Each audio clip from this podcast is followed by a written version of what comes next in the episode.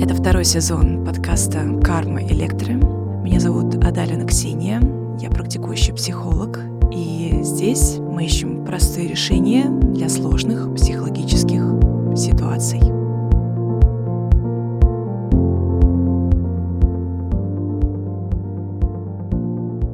От навыков «что» переходим к навыкам «как».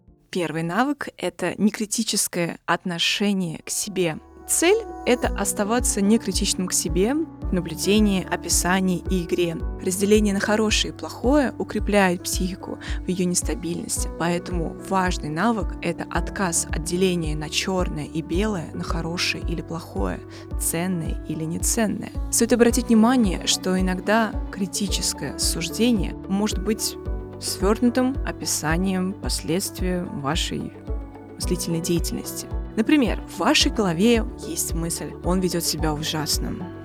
В каком случае это будет последствия вашей мыслительной деятельности?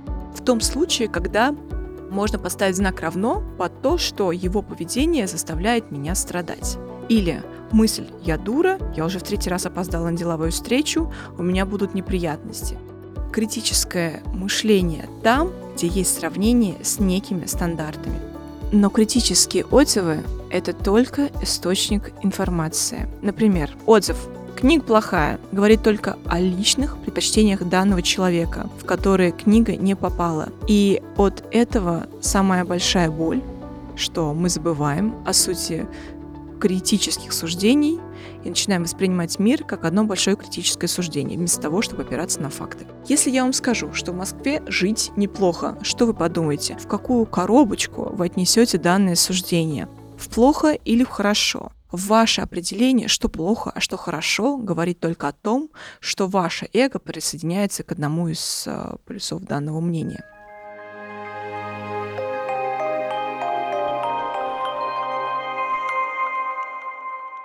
К сожалению, такой способ восприятия очень вреден, и в нем, в принципе, нет необходимости для нестабильной психики. Осуждение зачастую используется, чтобы избавиться от ответственности. Например, если мне не нравится то, что делают другие люди, и я хочу их остановить, я говорю, это плохо. Я скрываю свою истинную причину и вообще скрываю свое отношение к этой деятельности. Что я пытаюсь таким образом сделать? Я пытаюсь контролировать поведение другого так как в моей голове есть фантазия, что деятельность этого другого каким-то мистическим или реальным образом может нанести мне вред.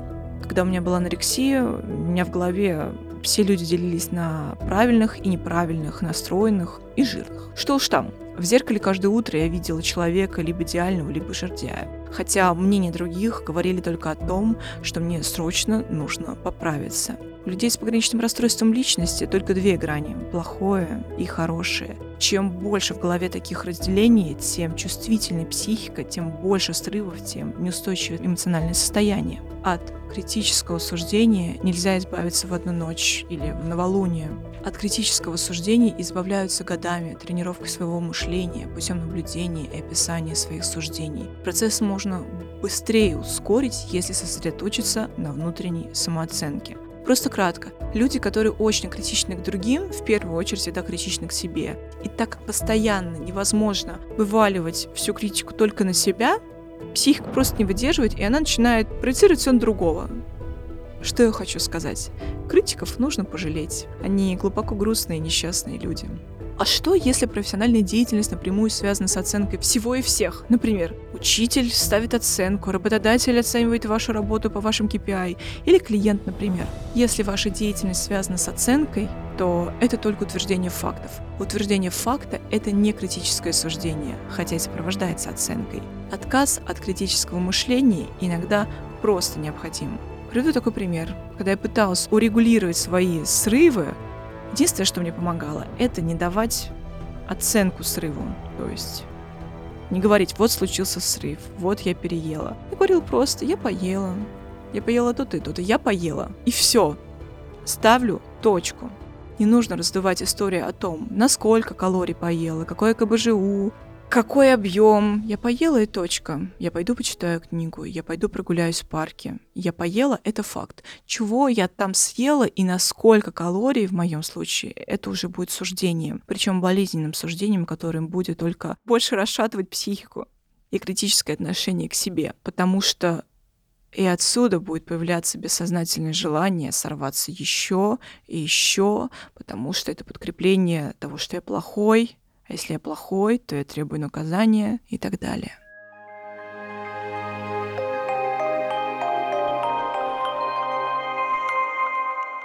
В голове со временем, когда вы не даете оценку вашим действиям, если вы пытаетесь избавиться от какой-то, например, привычки или деструктивного поведения, появляется мысль «хочу делаю, хочу не делаю». Вы больше не зависите от того, например, я взволнован, мне грустно, пойду поем. Появляется немножко другая реакция.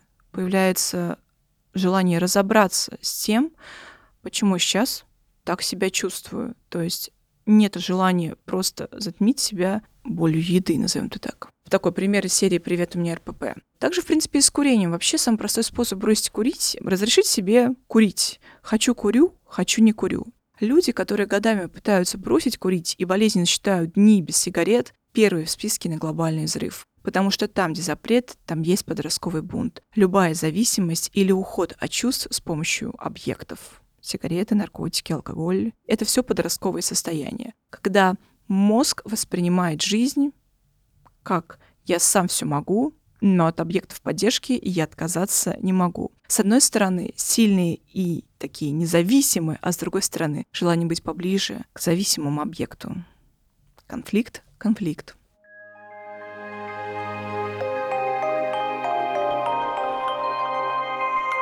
Идем далее. Это сосредоточение на чем-то одном в данном моменте, ну, или фокус. Цель — это быть сфокусированным на чем-то одном. Одно выполненное дело лучше десяти, которые в процессе. Меня радует, кстати, что мир уходит от многозадачности, которая ничего, кроме брошенных дел, невроза и неспособности фокусироваться на чем-то одном, ничего нормального не приносит в нашу жизнь. Я не буду сейчас долго говорить о том, что есть убеждение, что если делать больше дел, то ты больше успеешь, или о том, что нужно заниматься только одним, а потом переходить к другому. Я за то, чтобы тратить фокус и внимание на то, что вам действительно важно. Например, когда я гуляю, мне важно включить подкаст, так как для ходьбы фокус мне не нужен, дорога не в счет. А для прослушивания информации мне нужно быть вовлеченной. Но не настолько, чтобы здесь ровность прямой и все записывать. Если что-то важное будет озвучено, то я всегда знаю, куда вернуться и где взять ту или иную информацию. Куда хуже читать книгу, прекрасный какой-нибудь роман, а мыслями улетать в прошлое или в будущее, свое или другого. Ни книги не почитали, ни тревожности не убавили. С точки зрения психики, если вы думаете о прошлом, то нужно сосредоточиться на этом прошлом и думать только о нем. Если вы читаете книгу, то нужно сосредоточиться только на книге. Если вы медитируете, то нужно сосредоточиться на медитации. Пока вы ищете корни своей тревоги, нужно еще разместить эту тревогу в своей жизни. Условно говоря, принять ее и дать ей быть. Если вы очень тревожный человек, то выделить себе 30 минут в день для вашей тревоги и беспокойства. Что делать? Элементарно. Тревожиться. Вам все еще тревожно? Окей, заводим таймер на 30 минут и тревожимся. В эти 30 минут можно тревожно записывать свои мысли, тревожно разговаривать с самим собой, вслух или не вслух, какие-то всевозможные ассоциации, рисовать. Может быть, даже кто-то сядет в позу и для медитации и сосредоточен на своей тревожности, на чувствах, на мыслях, на образах. Только не отвлекайтесь. Это время для вас и вашей тревоги.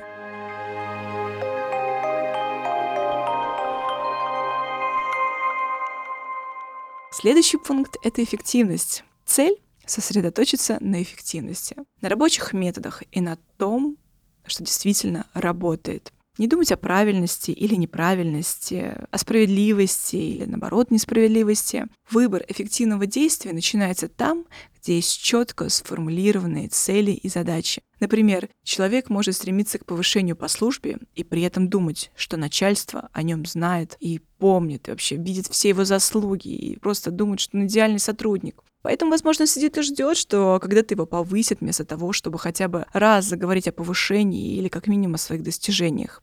В таком случае человек думает о себе как о достойном повышении, а не о достижении цели. То есть думать можно об одном, но при этом не быть эффективным в достижении своей цели. Эффективность — это про понимание ситуации, и это шаг навстречу к своей цели, а не ожидание идеальной ситуации или, например, ожидание воображаемой какой-то ситуации. Эффективность — это не игра по правилам. Играть по правилам важно там, где вы не в подчинении. Эффективность — это и про реальность. В реальности никто никому не должен. Люди воспринимаются как люди, и у каждого свой монастырь, в который не нужно лезть со своим манифестом эффективности. Я думаю, что у всех есть примеры, когда нам пытались навязать спорт, попить глицинчику, правильное питание, поспать подольше. То, что типа в принципе является правильным, но как-то очень сильно торгается вами. И Уверена, что не все воспринимается вами с энтузиазмом, то, что вам советуют, или, возможно, даже с каким-то негативным раздражением. И это правда, потому что только вам решать, что эффективно, а что нет для вашей жизни. Это все. Я желаю вам счастья, обладать причинами счастья. У вас все получится. Ищите нас в социальных сетях и приложениях «Скрытые лица».